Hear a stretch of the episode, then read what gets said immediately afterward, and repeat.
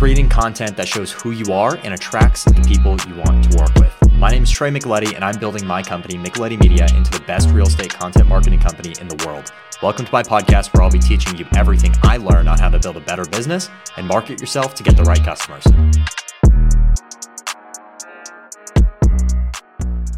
You are an entrepreneur. You run the business Girls Soccer Worldwide. It's uh, a really impactful business. I can hear the passion in which you speak about it and how much you care about the people that you're helping. Can you talk to me about what Girls Soccer Worldwide is and the mission behind it? Oh, no, absolutely. Um, well, I first want to tell you what we're not, and that is we are not a club. And I think the reason why I say that is because in our name, um, it can give the perception that we are a club. So um, we are a movement, we're a nonprofit, and we focus on empowering girls to rise out of poverty through sports, education, and leadership opportunities. Can you give me an example of someone that you've helped and some of the things that you do? Absolutely. Um, we are locally and abroad. We started uh, in Badawey, which is Paraguay, uh, in 2016, and we have one specific girl, and I, I'll use her as an example because most of our community knows a lot of her life story. But she was the very first girl that we met living in extreme poverty and um, she had this courage to walk up to us uh, with a bag of cleats. And you know, it's it's one of those things we always say that with a ball at your feet, you we we speak the same language. And um, she held her cleats up as a way to say, "Hey, I'm one of you. Um, let's do this." type of a thing. And she showed up in this space of courage and has never left our left our side since then. Um, she went from a young girl that wasn't given opportunity to play soccer well, let me rephrase that. She was given opportunity to play, but it was with boys. And it was her and one other girl that were playing in a team uh, with boys, but wasn't allowed to actually play with girls because girls in this community weren't really encouraged and I think essentially just weren't allowed to actually play the game simply because they were girls. And when we got on the plane in 2016, that was our that was our goal and our mission at that point was just to change the cultural mindset to give these girls a space that they deserve to have, they can have, and should be um, in to gain the life skills that every boy next to them gets to gain through team sports. So, and her story is a big one. That would be like a full podcast in itself. so, but it's her name's Maria. Amazing, amazing. And Maria's in Paraguay? She lives in Paraguay. Amazing. What, what are some of the other things that you've done for the community? Because you do some things in this in Livermore where we're from and how does that how do those things impact what you do on a global scale because it seems like you're everywhere well i think the one thing i can mention is that we're it's really centered around girls empowering girls and we focus on the whole girl you know yes we talk about sports we talk about education keeping girls in school um, for the first time, we have girls going to college, girls that are becoming the first in their family to attend college. And it's not just about keeping them in a school and pathway of long term education, but it's really to set a stage for them to have a career. How do you guys impact that? What do you guys do to help them get to that point? We take the financial responsibility and burden off of their family because if you are living in poverty and you have the, the challenge of feeding your family and keeping food on your table, or paying for your child to go to school, you're naturally going to go, you're in survival mode. You're going to feed your family, right? And do everything you possibly can to make sure that happens. And so when girls are 14 or 15 years old, a lot of times they're pulled out of school to either stay home and take care of siblings so parents can go to work, or they're they're told to go to work and their education gets replaced with labor. And what goes alongside that is their dreams and any idea that they ever thought that they could be or would want to be. Wow. So we take the financial burden off of the family, pay for all the expenses to ensure that they stay in school.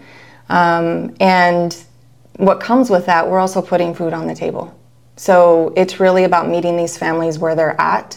And um, to the point, if girls don't have a safe space to lay their head down at night and they're impacted by the weather or they um, don't have light in their house or whatever it is that's preventing them to feel safe or to be able to study at night, we're going to find a solution for that.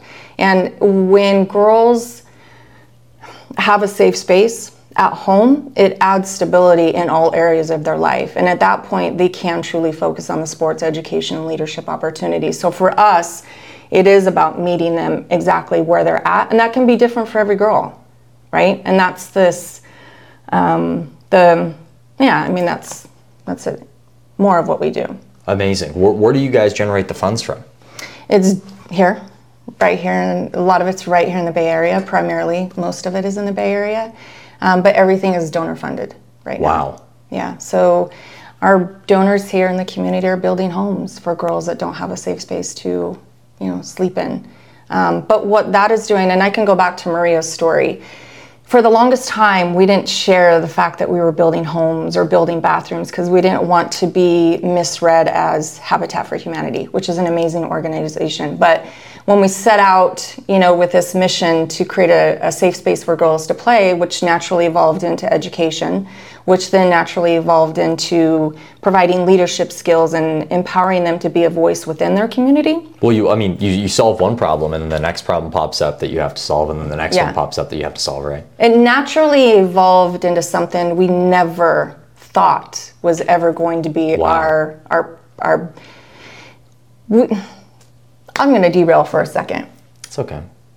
we followed a nudge, right? Got on that plane, and what we thought was the sole purpose, there was always something much bigger at play, right? And I think a lot of it, it was just us kind of taking a step back at times and really seeing it unfold to what it truly is today. Mm-hmm. And this year was really impactful for us because we were forced to take a step back. And we always say we built this amazing ship and we had to take the time to put the nuts and the bolts in the bottom of it to stay sustainable because that is really a key piece of who we are. We're not a drop and go organization. We really thrive in the fact that when we start with a community, we're not going to end. Like we're going to continue to see these girls grow. And the idea is that we're creating this voice within the community to inspire the community itself to create change from within, right? That's where sustainability comes from. So um, when we talk about Maria and we talk about these building of the homes and the bathrooms, is that we were we had this fear of don't say any of that because we're going to be misread. People will not trust us. The credibility will be lost because we're like, how are you using soccer now? What are you doing? Like you guys got to figure it out, type of a thing. But when we took a step back, we realized the first thing we ever did was we built Maria a bathroom. And that's what changed the trajectory of how she looked at herself. That was what changed the trajectory of seeing what she deserved or believed what she deserved to have. She felt seen, she felt heard. She, you know, no longer, um, she started to feel safe. And when we built that bathroom the next year that we took that trip, her mom actually came to us and said, in tears, you know, thank you for doing that. Thank you for actually seeing something that she really needed because of the age that she was, she didn't have the privacy that every girl deserves, every human deserves, right? Um, people started to invade that privacy a little bit more than ever should happen. And so that gave her this sense of safety and it just kind of grew from there. Like she she believed internally that she deserved more. And that's what pushed the trajectory of her life to actually see, okay, I can now actually step into all these other things and that can make a external impact, internal impact. Yeah. Does that make sense? Absolutely. The Those are- intersection of the it's the intersection in between yeah. where they all meet. Yeah, those are some deep things that you handle. I mean, helping helping girls get access to team sports and learn the things that they need to, building bathrooms so she has the privacy that she wants, which is rooted from a problem of her privacy being invaded. How did you get into something like this? What what made you take the step forward on taking on these big problems? Because I'm sure it's a heavy burden on your shoulders sometimes. Are you referring to the nonprofit itself? Yeah. Oh, that's a deep, because there's, that's a little more complicated than that. It's not a one-off answer. Um, and again, going back to what I was saying, we took the nudge. You know, for me, the GSW story is a God story. And I think sometimes we get afraid to listen to that inner voice that we have. Um, even to the extent when I was 23, I knew that I knew that I, I was a photographer. I found the love and the passion of the gift in the camera. In fact, I built a business, I grew a business, I became a professional photographer. But I always knew at the heart of it when I was that young that I was given the gift to document third world countries and to educate I used to always say pop our bubble. Like I, I believe that that was a, a mission of mine, right? Wow. But because life takes over, I put it on a shelf. There was always something missing inside me. There was always something like I just could not put my hand on, and it was like what I put on the shelf, right? Um, and that's my part of the story. But then Walter also has his part of the story, who is co-founder.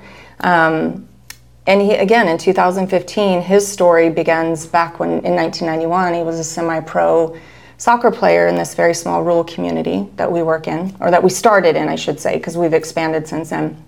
And he was so taken back by the poverty um, or so taken back by the generosity of this community who had so little but gave him so much and he made a promise that when he left that if he was to make a way for himself he would come back and give back life moved forward 25 years later he ends up in the us coaching girls soccer seeing how girls are being raised in the sport and kind and just had this reflective moment of what would my sister's life have been like if they would have actually had access to the sport that I was privileged to have? Because in the Latin community, girls don't play the sport. It's very machismo. And I think that's the thing when you are in the US, you're like, girls play soccer everywhere. I don't understand. No, but this is very isolated. In most places of the world, girls have a place. They are taught they have a place. And that is not to be dirty, that is not to compete, and you don't take over a sport that was actually created for men. So, you know, he went back, he got this nudge in 2015 to get on a plane to go back to this community and said, Hey, I have an idea. I want to, I want to help, I want to build a team. I want to do something. And they flat out said, girls don't want to play. And he was like, well, I disagree with you because we do truly believe that girls are girls regardless of where they are born. It's just where they're born and what they have access to. So if they want to play here and girls have the heart and the passion and the drive for it, why wouldn't it be the same, you know, 6,000 miles away? So what he added, he came back with this vision and said, okay, you know, what if we take girls here who have the gift, the love, and the passion, and we go to this community where girls are taught that they don't deserve to have that passion?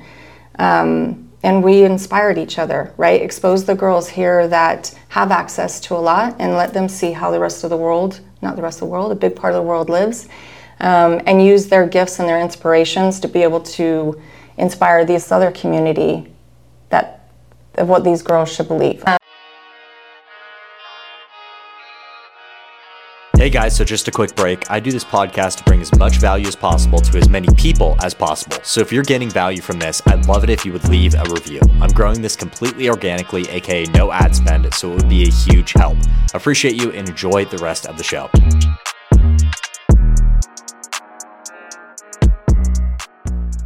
Um, but the idea was girls here and girls there were building a bridge of empowerment between two communities that needed each other. Yeah. But didn't realize they needed each other. It's using one group to inspire the other Yes. and vice versa. And, you know, the reason why we, you know, the thought for the girls here is we also live in a community where, you know, there's a lot of challenges. You know, we talk about poverty, but there's also inner poverty that we don't talk about very much, right? Yeah. Why is there such a high drug abuse? Why is the suicide rate so high? Why is this feeling and loss of emptiness and struggle, right?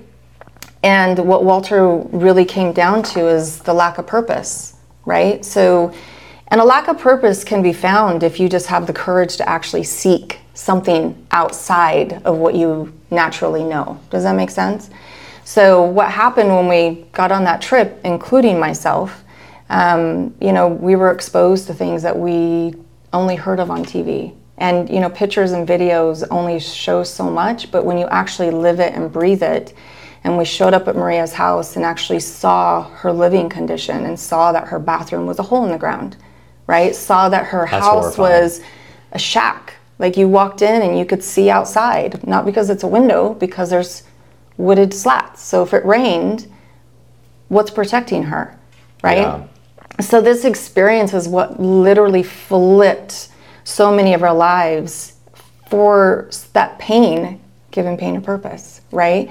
Um, it not only changed the trajectory of so many of these girls going back and going, okay, maybe what I complained about in that morning I left it really isn't that important. That perspective is unbelievable, and I bring that up all the time, just mm-hmm. within just within even business, because as much as I care and I love my business and mm-hmm. I want to grow it, whenever I see a problem that arises that makes me feel like, oh shit, this whole thing could crumble. I always take a deeper perspective. And I think what really allowed me to do this is another horrible situation that I witnessed. I was on Instagram and I saw a horrible situation with what was going on in Israel mm. when Hamas attacked Israel. And I'm not going to speak on that situation, but I saw some horrible things being mm-hmm. done to a woman actually. And that clicked in my head because I was actually going through a difficult time with my business at that time um, with some changes that were happening. And I started thinking to myself, I'm stressed out about this, but how easy would it have been for me to be born somewhere else? And how much of an insult is it for me to be upset and sad and feel like my life sucks because of this situation when somebody else is going through something so much more difficult? And I've mm-hmm. taken that perspective over the last month with my team as well. Yes, we're growing. Yes, we're doing things that are hard right now. But our hard is not a we, we can't put food on the table, we're getting abused, we can't do basic things hard. Our hard is we're trying to grow. And I think everybody the on the planet would rather have that hard than can't put food on the table, can't survive like a human being mm-hmm. deserves to survive. So that extra perspective unlocks so many different opportunities and that's actually what's helped me manage my stress better because this isn't stressful. At the end of the day, if I don't do this, the worst thing that happens is I learn and I do it better the next time. It's not I can't put food, I can't eat, I can't sustain my body. It's not I don't have a roof over my head. So that the level of perspective that you're talking about is is really deep and helps quite a bit in a lot of different aspects of life. Yeah, it's just you know, now that's one situation, right, that you're talking about and I think we're all greatly impacted. But I think too is this isn't about us right? Everything that we go through isn't necessarily about us. And I think sometimes when we remove ourselves from the scenario and remove our ego with it, mm-hmm. it gives it perspective, right? Yeah. And I think that's a, that was the whole purpose of traveling with girls to give them perspective, right? Yeah. Um, not to feel guilty. In no way, shape, or form is our goal um, to make anyone feel guilty for what they have, but to give what you have a purpose yeah. you know to to use it differently to to breathe in the space you're walking in differently right um, have a sense of gratitude for what you actually have because you know what happened is we're also getting over there and, and it's like using that as a source of inspiration because what it did is it kick-started like this whole different trajectory for these girls that are over there like i can do that like who's to tell me that i can't do that yeah. right um, yeah. changing the narrative and ever since then, there's just been this, uh, we call it building the bridge of empowerment, you know, and it's really about girls empowering girls. And we're creating a structure around it. But at the end of the day, what's actually taking place is girls' voices are getting strength and confidence, yes. the courage, the character, the compassion, all those things that we talk about so often in our leadership programs to, you know, give every breath that purpose to step in and actually be a source of inspiration for someone outside of yourself. Yeah. And your, your mission, you talked in the beginning about your mission being empowering girls to help them rise out of poverty and also be better leaders. And I think the more mm-hmm. perspective you can have as a leader, the better leader you can be because your job as a leader is to help a group of people achieve a certain goal. And when you have mm-hmm. deeper perspective, not only can you connect with each one of those individuals, but you can also manage the stress of being a leader better as well. Because if you ha- can have that perspective, you can reframe problems in a different way, not only for yourself, but for others. And a leader needs to be able to hand- handle stress, needs to be able to handle problems and solve them. So you're giving these girls the greatest tool they need to be leaders in their community in whatever they decide to go into, even for their family as they raise their families they're going to be able to help their children. They're going to be able to help their, their husband or wife, whoever they're with, even more because they've had this deeper level of perspective and also feeling more fulfilled with what their life has given them because living in Livermore, living in California, living in America is a blessing compared mm-hmm. to being born in, a, in, in an impoverished company like Paraguay or God forbid you end up living, you're in Israel at this time, something along those lines. You know what they learn the most is simplicity the gift and simplicity. The they travel and they see what is lacking, right? But in that, you know, there is this this gift in the simplicity of not having access to everything. Yeah. Right? Mm, In prior meeting, you were talking about balance. Some people think the balance doesn't exist. I think there's beauty in balance, right? Of actually, but it's reframing it, just like you said. It's about how do you actually take that and give it the right perspective, and how do you choose to use it to move you forward, right? Yeah. So, um, the other thing I wanted to say towards what you were just saying is that with perspective, it's also is it happening to me or is it happening for me?